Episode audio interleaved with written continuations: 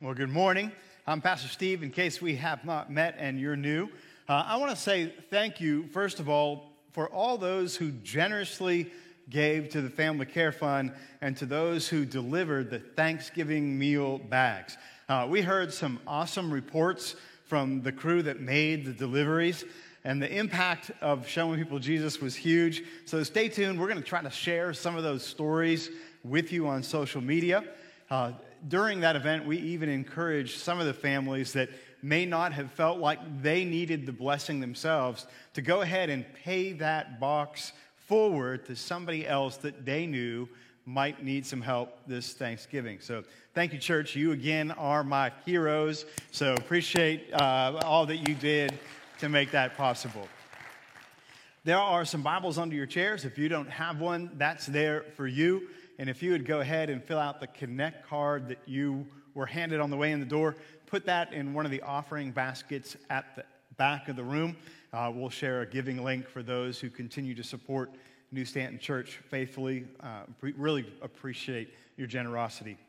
As we finish up the Culture Shift series this morning, I have to say this is probably my favorite message in the entire series. The ti- title of today's message is hope is not a plan. If you want God to work in your life, if you want to experience His presence and learn to trust Him, hope is not a plan. If our culture is going to change, just hoping that it changes is not a plan. Two weeks ago, I said that changing our culture has to start with us because we are not responsible for or able to adjust someone else's life. It's easy to point the finger and say, those people need to change. But the likelihood of saying that, bringing about real change in somebody's life, is really, really low. If you desire to change someone else's life, love them, and pray for them. Speak the truth in love, but then realize that the ball is in their court. Even if you agree that changing our culture starts with allowing God to change and work in your heart, you can't just hope things change because hope is not a plan. For example, does anyone hope to be in better financial shape next year than this with all this craziness? Uh, do you hope your kids grow up to be followers of Jesus? Do you hope your marriage gets stronger? Do you hope that you lose weight? More often than not, hope is not a plan. God wants us to have skin in the game of that change in our lives. When I want something made out of wood, I do not go to my wood shop, which is off my kitchen, open the door, and hope something appears in my wood shop. I don't, I don't keep going to the door and opening it up and go, oh, still nothing. Oh, still nothing. Why? Because that method doesn't produce anything. It's crazy to expect something to just magically appear in my woodshop. If I'm working in the woodshop and I'm not following a set of plans, I sometimes say, I hope this turns out because I'm just making this up as I go along. But that's not entirely accurate because I tend to have a rough idea of what I want to make in my head and what the object will be used for. I, I have a, a, rough plan. This, this kind of rustic chair, for example, I, I didn't follow a set of plans. I wanted something really simple. I did it without measuring a lot of stuff, I did it by eye. But even though I didn't follow a set of plans, I had the concept in mind when I began. I, wanted something to sit on, actually, while I reloaded ammunition. Yes, that's what this chair is used for. Um, the rough idea, the plan, came, though, from other projects I had done similar to this. So not only did it not magically appear in my woodshop, but I didn't really just start and hope it would turn out either.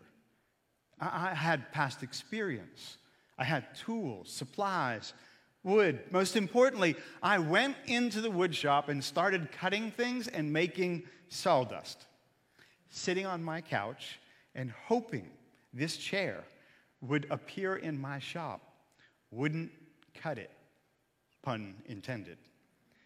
Working an action plan leads to things getting done. Now, hope is important because hope can provide the drive and the motivation for change, but action gets it done. Faith and hope are not passive. The number, there are a number of places in the Bible that we can see this truth, and the most famous is from the book of James. You know it. Finish this statement. Faith without works is anybody? See, I'm hearing impaired. You could be answering and I might not hear you. Faith without works is dead.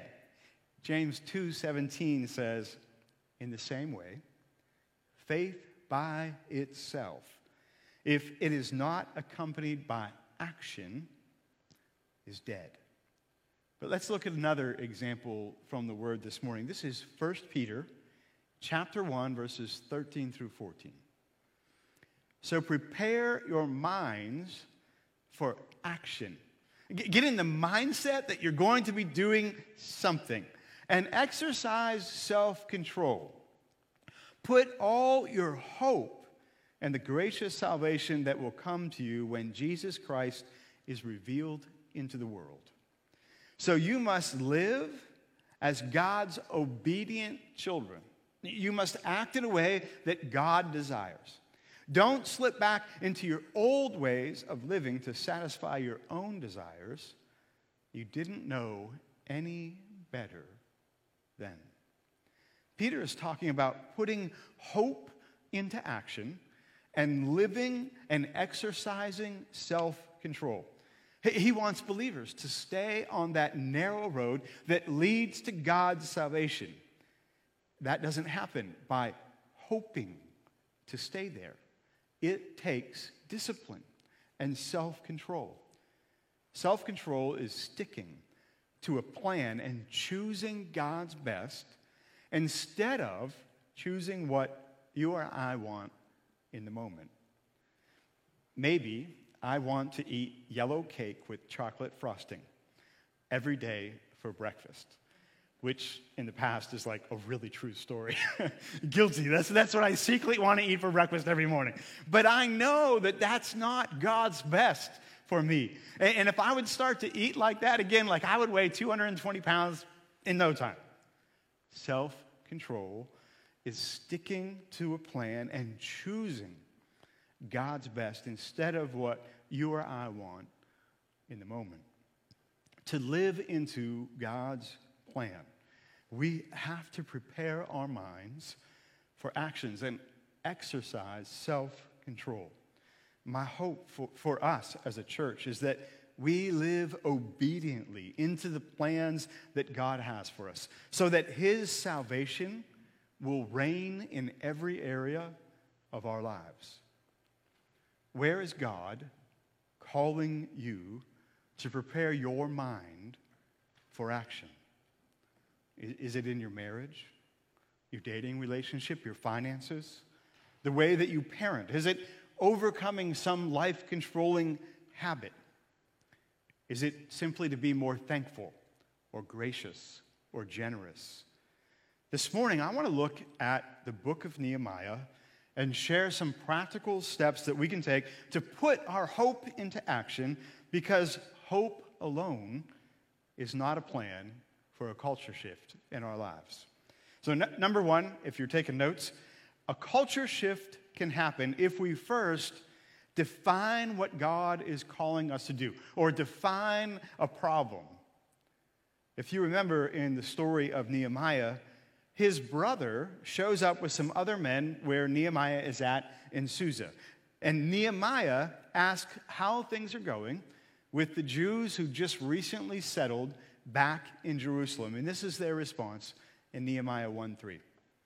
They said to me, things are not going well for those who return to the province of Judah.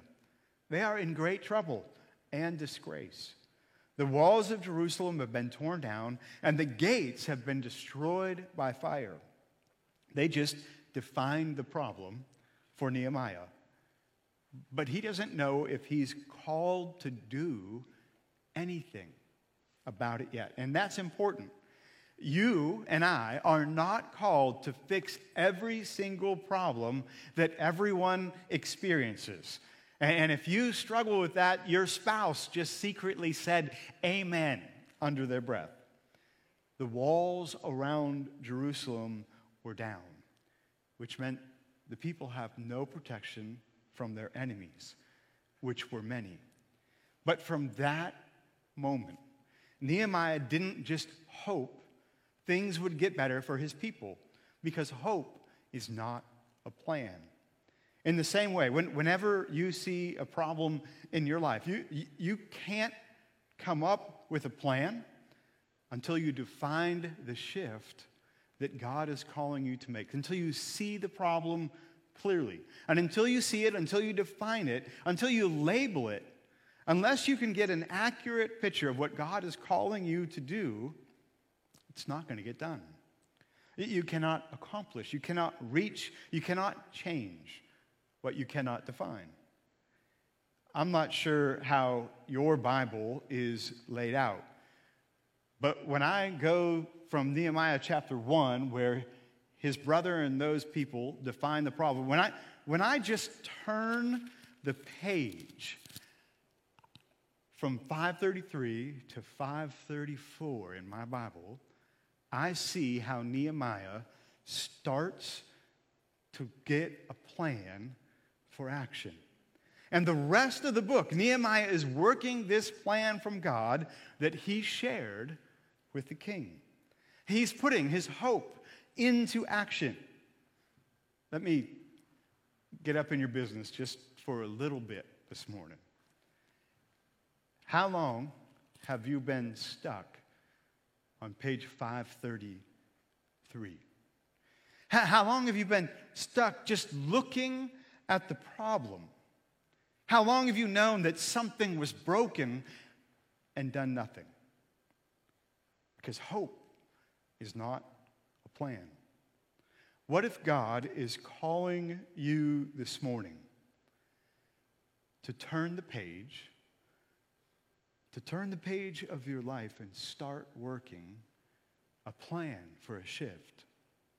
What if the goal is to go back to school so God can open new doors for you? What if the issue is your impulse control and God wants to use a 12 step program to set you free? Maybe God wants to renew a relationship that you already know is broken.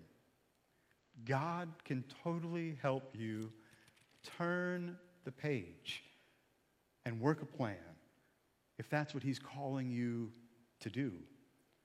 Sometimes we get stuck on a page so long, it becomes the new normal. And we almost resign ourselves to the rubble and the disgrace of the walls being down, so to speak. We get comfortable being open to attack and feeling terrible. We get in a rut and tell ourselves, you know what? It's never gonna change. But if all things are possible in Christ, then He can help us start working a plan to change. And in doing so, He can bring glory to His name. One step is defining the problem and defining what God is calling you to do and being willing to turn the page. Step number two a culture shift can happen if we seek God before we charge ahead on our own. Uh, I love the fact that before Nehemiah raced into action, he sought God in prayer. Look at Nehemiah 1 4 with me. When I heard this, Nehemiah said, I sat down and wept. In fact, for days I mourned, fasted, and prayed to the God of heaven. But if you examine the text a little bit more closely, you can see that it was two or possibly three months before Nehemiah actually had a chance to go to the king. Some time passed before he got to turn the page. This wasn't a knee jerk reaction where he made it up as he went along. Nehemiah sought God and worked out a plan in detail for months. Now, some people have been stuck on page 533 so long, like, y'all need to just do it. just saying. You've been overthinking what to do for way too long. But if God recently helped you define a problem, called you to some goal for your life, you might want to pray and seek God for more than a day. Create an action plan with Jesus. Just watch you don't get stuck on page 533 for years and years and years. At one of the first churches that I served, there was a, a dear lady who experienced a, a rough childhood. Her father was distant and abusive, and she told me that she was stuck for years in this bitter state of unforgiveness. And as a result, she was distant from God because of her past. She just couldn't connect with her heavenly father after such a rough experience with her earthly one. She knew that it was God's plan to draw her closer, but it was difficult emotionally. She had so much resentment, bitterness, and anger, even with God, because of her childhood. She knew she needed to forgive her dad, who was at that point long gone. She just didn't know how. She was seeking God about it one day, and she realized that God wanted to be the father that she never had. He was calling her to that kind of relationship. That was his plan. In the months that followed, God set her free from the prison of wishing that her past was different. That's powerful. Just, just let that soak in for a second.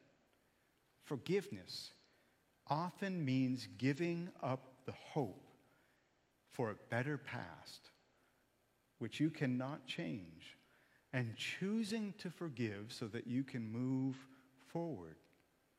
It, it was wonderful to see what God had done in that dear saint's life. She stepped into God's plan. She was a changed woman. She had such a wonderful relationship with Jesus. She was joyful and gracious and strong, and she loved her heavenly Father. I think it was really important in Nehemiah's case for him to seek God and his plan before he charged ahead on his own. And the reason I think that is because Nehemiah wasn't a construction worker. He, was going to rebuild the walls and the gates of Jerusalem, but he was the cupbearer to the king, which meant he was like a professional drinker.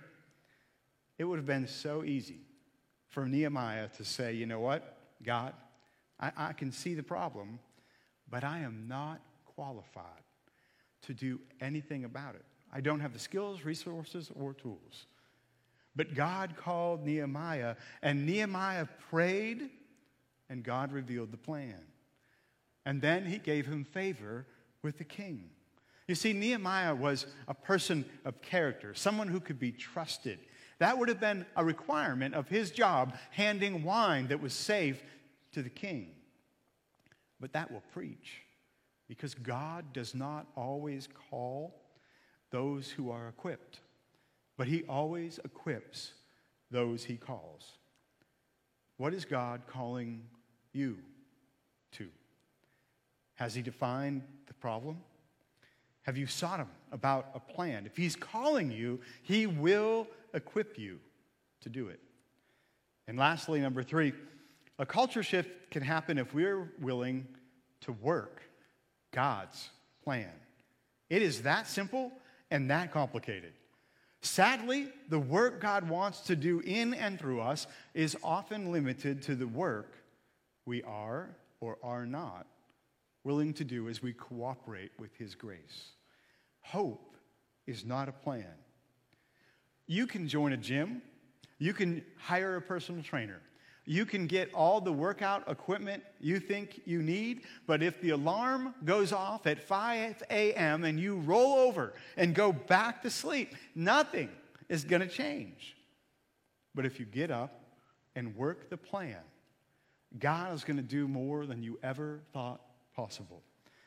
Isn't it awesome how one change that God prompts often snowballs into other changes in a good way? Moms, it's kind of like getting your kid to go down for bed at a decent hour. That win leads to your kids being in a better mood, which means they're getting better grades and you're not as stressed, which means you might have more energy to either go to the gym, talk to your spouse, or wake up for church on Sunday morning. It's amazing how many things can go right if we discern the call of God and do one step of the action plan at a time. Nehemiah starts working the action plan of God, and people were amazed at the results. A wall that had been down for 150 years went back up in 52 days. God silenced their enemies. He reestablished their national identity after years of being in exile. All that happened because Nehemiah heard the problem, discerned the call, and was willing to work the plan of God. Hope wasn't the plan. The challenge this morning is where is God calling you to turn the page of your life? Most of us already know, right? We know the areas we're stuck. We just haven't talked to God about the plan that He wants us to work and actually started to live into it. Hope is not a plan. If we start working the plan of God, I believe He will open the floodgates of His blessing and it will snowball into so many areas of our life. Will you commit to turning the page this morning? If God is calling you to, to work a plan, I want to challenge you to find one person, one person, and speak that plan to them. Tell them what God is calling you to do and let them pray for you. I'm going to pray for you, but tell one person in your life. If you're on the live stream this morning and, and you want to take that step, you can comment with, I'm going to turn the page. But find one person and share that and let them hold you accountable to stepping into God's plan for your life. Let's pray. God, we give you thanks that you have plans for us and that those plans are for our good and that you want to prosper us. God, you, you want us to have peace in our heart and know without a shadow of a doubt that we are yours. You want us to be instruments of your grace and truth. God, there might be someone here this morning that has never walked into your plan of salvation for their life. And I just want to say that God sent his son. It, it, was his plan. He thought about it right from the very beginning. And his plan was to sacrifice his son for your sin.